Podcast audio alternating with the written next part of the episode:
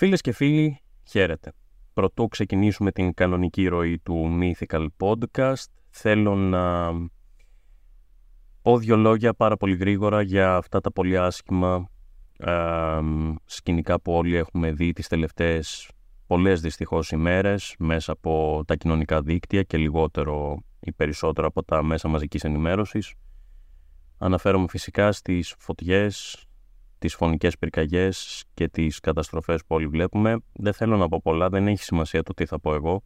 Απλά βλέποντας όλα αυτά με επηρεάζει και εμένα ψυχολογικά και απλά ήθελα και από εδώ να πω απλά κουράγιο και δύναμη σε όσους παλεύουν σε αυτές τις αντίξωες συνθήκες και εννοείται συλληπιτήρια σε όσους έχουν χάσει οικείους τους από τις πυρκαγιές και φυσικά στους ε, οικείους των πιλότων του Καναντέρ που χάθηκαν ε, ηρωικά στην Κάριστο. Ναι μεν το περιεχόμενο του Mythical και του καναλιού γενικά και το Project The Mythologist είναι εκπαιδευτικό, αλλά όπως σας είχα πει στο πρώτο επεισόδιο συγκεκριμένα για το Mythical είναι ένα podcast στο οποίο θα λέω συχνά πυκνά και κάποιες από τις σκέψεις μου που με απασχολούν. Είναι μια διέξοδος και για μένα να πω πράγματα τα οποία θέλω να πω δεν θέλω ούτε να καταχραστώ περισσότερο από το χρόνο, ήθελα απλά να ακουστεί και αυτό από εδώ. Να πούμε απλά ότι πέρα από τους ήρωες του μύθου, με τους οποίους μας αρέσει να ασχολούμαστε σε αυτό εδώ το κανάλι, υπάρχουν και αυτοί οι σύγχρονοι ήρωες και τους ευχαριστούμε πολύ.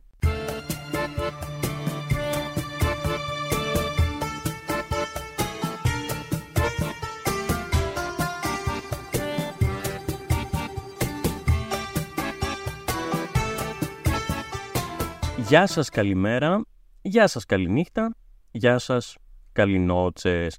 Φίλες και φίλοι του podcast Mythical, καλώς ήρθατε στο πέμπτο επεισόδιο. Ναι, θα παρατηρήσατε ότι την προηγούμενη εβδομάδα δεν υπήρχε επεισόδιο Mythical διότι υπήρχε κανονικό βίντεο στο κανάλι που είχε να κάνει με ένα πάρα πολύ ενδιαφέρον θέμα από την λατρεμένη σκανδιναβική μυθολογία. Είχε να κάνει με μια περιπέτεια του Θόρ και του Λόκι οι οποίοι ιτήθηκαν και ταπεινώθηκαν από τους γίγαντες. Είναι ένα βίντεο το οποίο έκανα γιατί ο αγαπητός αδελφός μου Γιάννης ζει στην Νορβηγία και μου έφερε δώρο ένα εξαιρετικό βιβλίο το οποίο έχει μέσα όλη την σκανδιναβική μυθολογία. Οπότε εμπνεύστηκα, διάβασα και ο πρώτος μύθος που ήθελα να μοιραστώ μαζί σας από αυτό το βιβλίο ήταν ο συγκεκριμένος. Να πάτε να το δείτε αν δεν το έχετε δει και να μου πείτε τις εντυπώσεις σας. Να πω επίσης ότι βρισκόμαστε στο κατά καλό καιρό, στο μέσο του καλοκαιριού, οπότε η συνέπεια όσον αφορά τα επεισόδια και τα βίντεο και τα podcast είναι λίγο, έχει περάσει σε δεύτερη μοίρα, είναι και ο κάψονας, μπορώ να βρω και άλλες δικαιολογίες άμα ψάξω, δεν θα το κάνω όμως θα προσπαθήσω να είμαι συνεπής. Εσείς συνεχίζετε με τις ερωτήσεις σας γιατί μην ξεχνάτε ότι το podcast Mythical είναι ένα podcast, το πιο μυθικό βεβαίως του ελληνικού διαδικτύου, αλλά είναι ένα podcast το οποίο διαμορφώνεται σε τεράστιο βαθμό από τις δικές σας ερωτήσεις, όπως έχει διαμορφωθεί και το θέμα του σημερινού επεισοδίου, το οποίο είναι πάρα πάρα πάρα πολύ ενδιαφέρον. Χωρίς άλλη καθυστέρηση λοιπόν, πάμε να δούμε το πρώτο μας θέμα. Σε ένα παλιότερο βίντεο που είχα κάνει σχετικά με τον Μινόταυρο για το, την τραγική ιστορία που κρύβει από πίσω του, μία φίλη την προηγούμενη εβδομάδα έκανε μία πολύ ενδιαφέρουσα ερώτηση, μάλλον προτροπή προς τα εμένα, η οποία ήταν να σχολιάσω τα οστά κεντάβρου που έχουν βρεθεί. Το είδα το σχόλιο και λέω τώρα τι είναι αυτό, αποκλείεται να είναι αλήθεια, κάτι περίεργο πρέπει να έχει συμβεί εδώ, κάποιο hoax, κάτι τέτοιο, έκανε ένα γρήγορο Google, πάτησα ας πούμε οστά και ντάβρο, ανασκαφή, κάτι τέτοιο. Και παιδιά μου βγάζει μια πολύ πολύ ρεαλιστική εικόνα από μια ταφή με έναν σκελετό ο οποίος ήταν κανονικά από τον κορμό και το κεφάλι ανθρώπινος και το υπόλοιπο ήταν οστά αλόγου με χώμα κάτω από την ταφή, με κτερίσματα, με αγγεία και λέω τώρα τι είναι αυτό, είναι ένα πάρα πολύ καλό Photoshop. Αποφασίζω να το ψάξω ακόμα περισσότερο, να εμβαθύνω λίγο σε αυτό γιατί μου έκανε πραγματικά πάρα πολύ μεγάλη εντύπωση. Όταν είδα το σχόλιο, λέω εντάξει, αποκλείεται ούτε καν. Θα είναι απλά κάτι πολύ λάθος, κάποια παραπληροφόρηση. Βλέποντας την εικόνα όμως, λέω αυτό αξίζει να το ψάξω περισσότερο. Το ψάχνω λοιπόν περισσότερο και βλέπω ότι πρόκειται για τον κένταβρο του Βόλου, φίλες και φίλοι. Κένταβρο του Βόλου έχει βρεθεί, λέει, κένταβρο ταφή κεντάβρου στον Βόλο. Πήγα τον Βόλο πριν από δύο χρόνια περίπου. Περπάτησα στο μονοπάτι των κεντάβρων. Έχω κάνει και ένα πάρα πολύ ωραίο επεισόδιο σχετικά με τους κένταβρους στον Βόλο και την ιστορία τους μέσα από τη μυθολογία. Είχαμε μιλήσει για τον Χίρονα, τον σοφό κένταβρο που ήταν ο μέντορας δάσκαλος των ονειρών, του Αχιλέα, του Ιάσονα και δεν συμμαζεύεται. Ο Βόλος και γενικά η περιοχή του Πηλίου είναι άμεσα συνδεδεμένα με τους κένταβρους στη μυθολογία και όντως περπατώντας κάποιος στο μονοπάτι των κεντάβρων μέσα στα δάση, καταλαβαίνει γιατί οι άνθρωποι της εποχής επέλεξαν να φανταστούν ότι οι κένταβροι ζούσαν εκεί. Να φανταστούν, έλεγα στο βίντεο, δεν ήξερα ότι έχει γίνει ανασκαφή στο Άργος Ορεστικό, όπως πληροφορεί η πινακίδα του κεντάβρου του Βόλου, όπου το 1980 λέει έγινε μία ανασκαφή και βρέθηκαν τρεις κένταβροι, οι σκελετοί τριών κεντάβρων, εκ των οποίων ο ένας εκτίθεται από το 1994 σε μόνιμη έκθεση στο Don John Hodges Library στην Αμερική και ο καθένας μπορεί να πάει να τον δει. Σας είπα, κανονικότατα, με χώμα, αγγεία κτλ. Οπότε, όπως καταλαβαίνετε, λέω και εγώ, τι ακριβώς έχει συμβεί εδώ; Είναι κάτι τόσο φοβερό σε αρχαιολογική ανακάλυψη που μου είχε διαφύγει; Ότι τόσα χρόνια εγώ ακούω κεντάβρους και σκέφτομαι μυθικά πλάσματα ενώ ήταν πραγματικά. Γιατί δεν έχει γίνει χαμός με αυτό το έβριμα, γιατί όλοι μιλάνε για κεντάβρους και μυθολογία. Και η εξήγηση είναι η εξής. Ο κένταβρος του Βόλου και οι υπόλοιποι κένταβροι που έχουν βρεθεί δεν είναι πραγματικά ευρήματα. Δεν ξέρω αν σοκάρεστε, αλλά δεν μιλάμε για πραγματικά ευρήματα. Τι ακριβώς έχει συμβεί λοιπόν εδώ, πώς φτάσαμε σε αυτό το σημείο. Το 1980, ο Bill Wheelers, καλλιτέχνης και καθηγητής βιολογίας στο Πανεπιστήμιο του Wisconsin, επειδή ήταν και καλλιτέχνης και βιολόγος, αποφάσισε να φτιάξει κάτι περίεργο. Χρησιμοποιώντας ανθρώπινα οστά, στα οποία είχε πρόσβαση, όντας καθηγητής βιολογίας, πήρε, λέει, ανατομικά δείγματα από τον σκελετό ενός Ινδού, που να φανταζόταν και αυτός ο Ινδός που θα κατέληγαν τα οστά του μετά θάνατον, και τα οστά ενός Shetland Pony, τα οποία χρωμάτισε τεχνητά, τα ένωσε όλα αυτά και δημιούργησε έναν πολύ αληθοφανή σκελετό και ντάβρο. Το ίδιο έχει κάνει και σε άλλα εκθέματα για τα οποία ίσως αξίζει να αφιερώσουμε ένα κανονικό βίντεο στο κανάλι. Από εκεί λοιπόν προκύπτει ότι ο κένταβρος του Βόλου που εκτίθεται ε, στο, στη βιβλιοθήκη του John Hodges από το 1994 δεν είναι τίποτα άλλο παρά ένα έργο τέχνης του Bill Wheelers ο οποίος το έκανε αυτό και θα μου πείτε γιατί το έκανε γιατί ήθελε να προβάλλει την ανάγκη ε, στους φοιτητές του την ανάγκη της κριτικής σκέψης γιατί τα φαινόμενα απατούν. Το point του ήταν ότι ακόμα κι αν μοιάζει κάτι πολύ αληθοφανής, αληθοφανές και πολύ ρεαλιστικό, θα πρέπει ακόμα και τότε λέει να το αμφισβητούμε, ακόμα κι αν πρόκειται για κάτι τόσο επιστημονικά ε, υποστηριγμένο με την έννοια ότι εκτίθεται στη βιβλιοθήκη ενός πανεπιστημίου. Ήθελε λοιπόν να προωθήσει την ανάγκη της κριτικής σκέψης στους φοιτητές του και έφτιαξε αυτό το installation, όπως θα λέγαμε ε, σήμερα, ε, την εγκατάσταση αυτή, την καλλιτεχνική.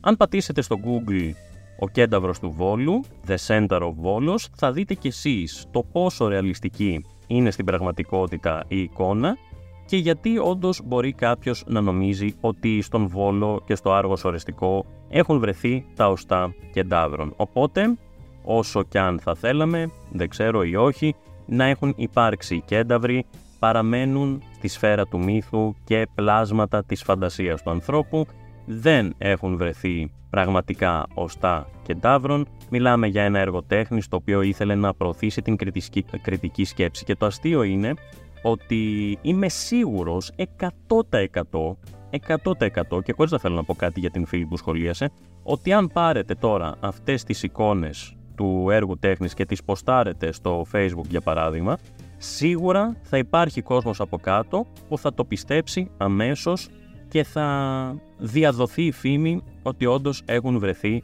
οστά και ντάβρο και ότι δεν πρόκειται για πλάσματα του μύθου. Οπότε κατευθείαν, χωρίς να χρησιμοποιήσουν την κριτική τους σκέψη, θα πέσουν στην παγίδα και θα συμβεί αυτό ακριβώς το οποίο ήθελε να δείξει ο Bill Willers μέσα από αυτό το έργο τέχνης.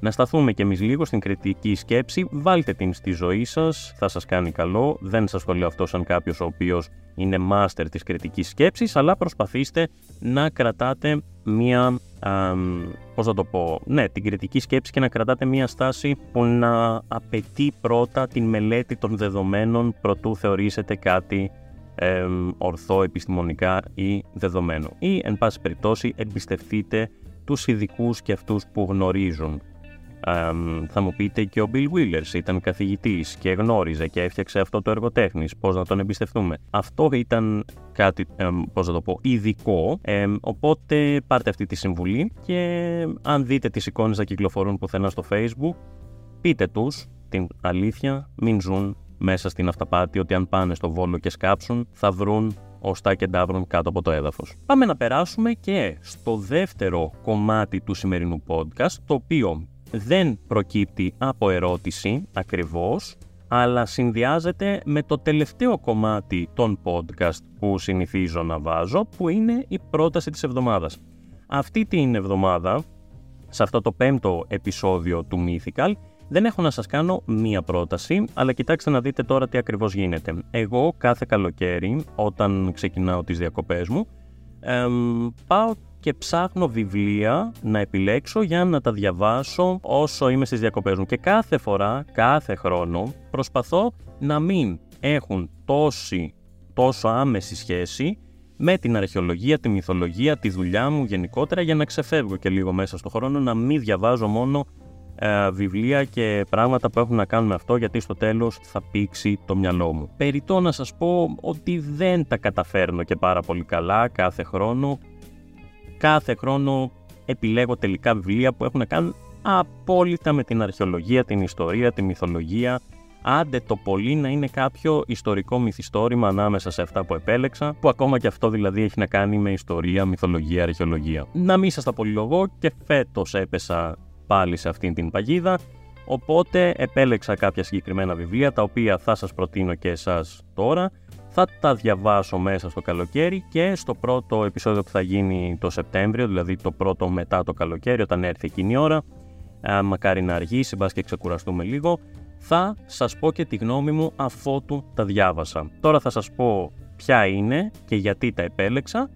Και αν θέλετε θα βάλω και τους συνδέσμους στην περιγραφή για να τα δείτε κι εσείς και αν θέλετε να τα παραγγείλετε. Το πρώτο βιβλίο λοιπόν το οποίο επέλεξα να διαβάσω στις καλοκαιρινές μου διακοπές έχει τον τίτλο «Αρχαιοπολιτική».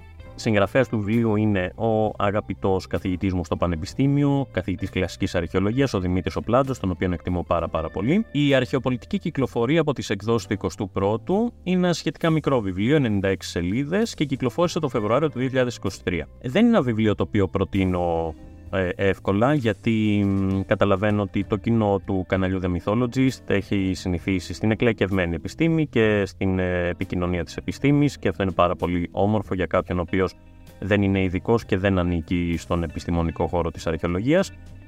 Είναι ε, ωστόσο ένα βιβλίο το οποίο είναι επιστημονικό, έχει επιστημονικό λόγο, χρειάζεται μια εξοικείωση στην ανάγνωση τέτοιου είδους βιβλίων με επιστημονικό λόγο, συγγράμματα κτλ. Δεν λέω προφανώς να μην το επιχειρήσετε, αν νομίζετε ότι το έχετε. Ε, ο τίτλος είναι Αρχαιοπολιτική και το επέλεξα γιατί με ενδιαφέρει πάρα πάρα πάρα πολύ το συγκεκριμένο θέμα. Τι είναι η αρχαιοπολιτική, είναι καταρχάς σαν λέξη είναι μία έννοια που πατάς στην βιοπολιτική, όπως διαβάζουμε και στην παρουσίαση του βιβλίου από πίσω, όπως την περιέγραψε ο Φουκώ. Τι είναι η αρχαιοπολιτική, είναι ο δημόσιος λόγος περί του παρελθόντος. Ε, όταν μιλάμε δημόσια για το παρελθόν. Και αυτή η συζήτηση για το παρελθόν που καταλήγει στην οργάνωση, τη διαχείριση και τον έλεγχο του βίου των ομάδων και των πληθυσμών στο παρόν μέσα από τον λόγο για το παρελθόν. με πολύ απλά λόγια και με κίνδυνο να το εκλεκεύσω τόσο πολύ που να κάνω και λάθος, είναι η, η, χρησιμοποίηση, η εργαλειοποίηση του παρελθόντος και στην προκειμένη περίπτωση του κλασικού παρελθόντος και η χρησιμοποίησή του για πολιτικούς σκοπούς στο σήμερα. Αν νομίζετε ότι είναι κάτι που σας ενδιαφέρει σαν θέμα και σαν έννοια να το ψάξετε, δεν υπάρχει καλύτερο βιβλίο από το συγκεκριμένο και είμαι σίγουρος ότι διαβάζοντάς το θα βρω και πολύ ενδιαφέροντα θέματα για να σας τα παρουσιάσω από την επόμενη σεζόν από το Σεπτέμβρη. Περνώντας το δεύτερο βιβλίο, το οποίο επέλεξα να διαβάσω, πάμε σε κάτι πιο γνώριμο, σε πιο γνώριμα μονοπάτια. Σας έχω μιλήσει μερικές φορές και σας έχω προτείνει το βιβλίο «Το τραγούδι του Αχιλέα» της Μάντλιν Μίλλερ. Ε, η Μάντλιν Μίλλερ η οποία έγραψε το τραγούδι του Αχιλέα ένα μυθιστόρημα, ένα βιβλίο το οποίο έχει μυθολογία, έχει φαντασία, έχει μυθιστορηματικά στοιχεία που περιγράφει τη ζωή του Αχιλέα και τη σχέση του με τον Πάτροκλο. Ένα πολύ ενδιαφέρον βιβλίο, πολύ συναισθηματικά φορτισμένο, το οποίο είχα διαβάσει πριν από 2-3 χρόνια. Και κάθε φορά που το έλεγα αυτό, μου προτείνατε οπωσδήποτε να διαβάσω το δεύτερο βιβλίο της συγκεκριμένης συγγραφέα, που έχει τον τίτλο Κύρκη. Ασχολείται βεβαίως με την Κύρκη της ε, ελληνικής μυθολογίας, φαντάζομαι πάλι με τον ίδιο τρόπο με τον δικό της η Μάντλιν Μίλλερ ε, μας βάζει μέσα στους μύθους και λογικά θα μας ε, ξεναγήσει η ίδια η Κύρκη και θα μας διηγηθεί την ιστορία της από την αρχή μέχρι το τέλος. Κύρκη, η οποία είναι μια πάρα πολύ ενδιαφέρουσα ε, μυθολογική φιγούρα, την οποία βλέπουμε και στην Οδύσσια και στην αργοναυτική εκστρατεία και έχει το δικό της ενδιαφέρον, μια πολύπλοκη φιγούρα η οποία δεν έχει αναλυθεί όσο θα έπρεπε και αυτό το βιβλίο με σίγουρο θα μου δώσει αρκετά ερεθίσματα και αρκετές ιδέες για το μέλλον. Συγχωρήστε τα μηχανάκια που ακούτε που περνάνε. Πρέπει να έχουμε και ανοιχτά παράθυρα για να δροσιζόμαστε κάπως. Το συγκεκριμένο λοιπόν ε, βιβλίο κυκλοφορεί από τις εκδόσεις Διόπτρα. Αρκετά μεγάλο βιβλίο, 544 σελίδες, αλλά νομίζω θα είναι, αν είναι όπως το πρώτο, θα είναι αρκετά εύκολο διάβαστο και θα το διαβάσω σαν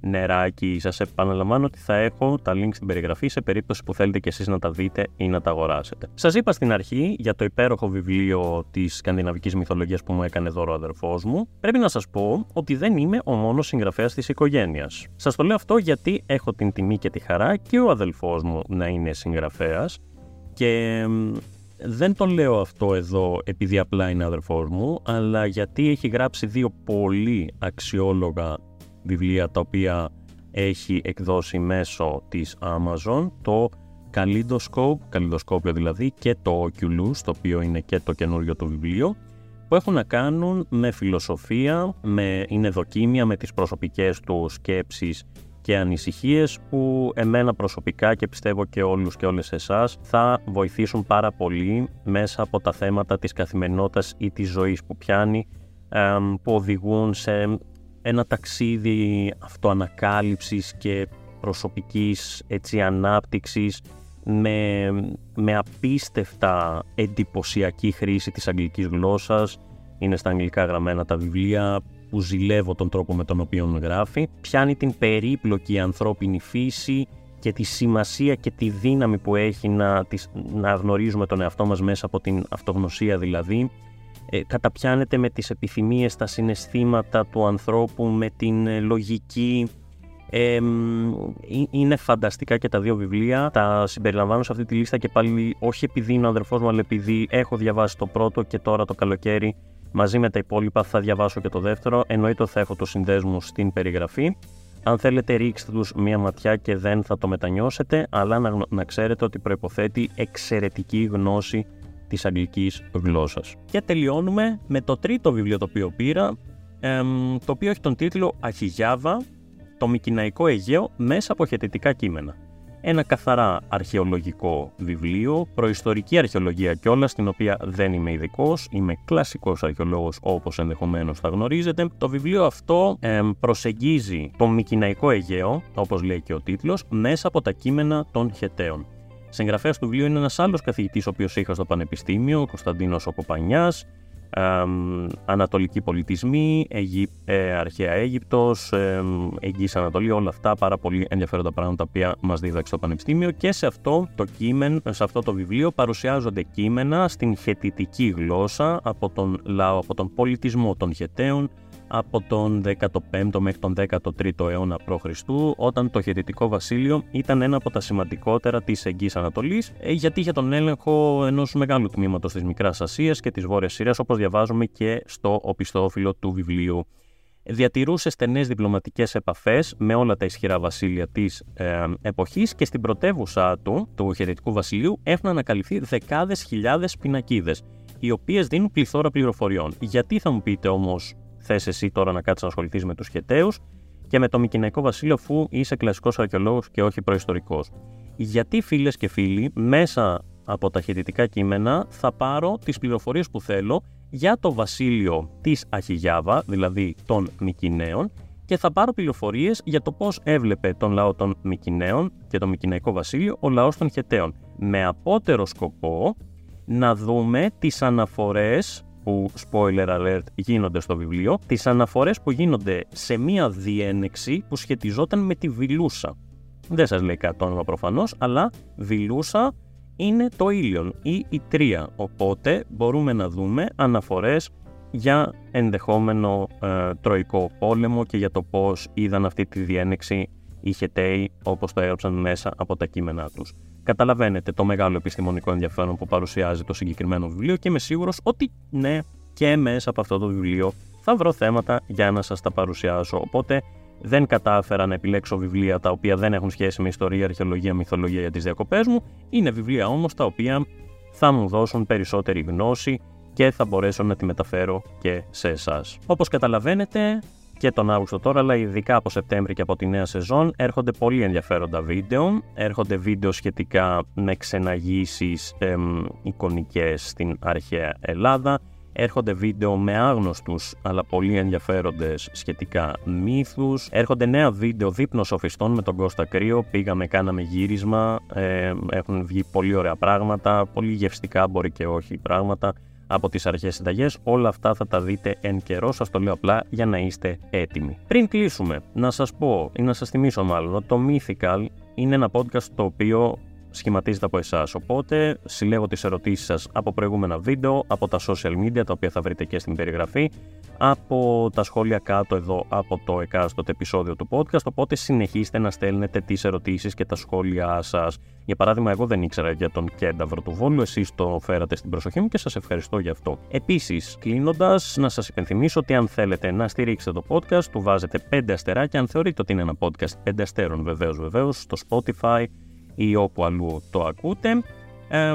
και μέχρι την επόμενη Πέμπτη, ελπίζω, ε, σας εύχομαι να μένετε δροσεροί, να ξεκουράζεστε τώρα το καλοκαίρι, αν δουλεύετε καλή δύναμη και καλή υπομονή και εμείς θα τα πούμε την επόμενη εβδομάδα. Μέχρι τότε, να είστε καλά.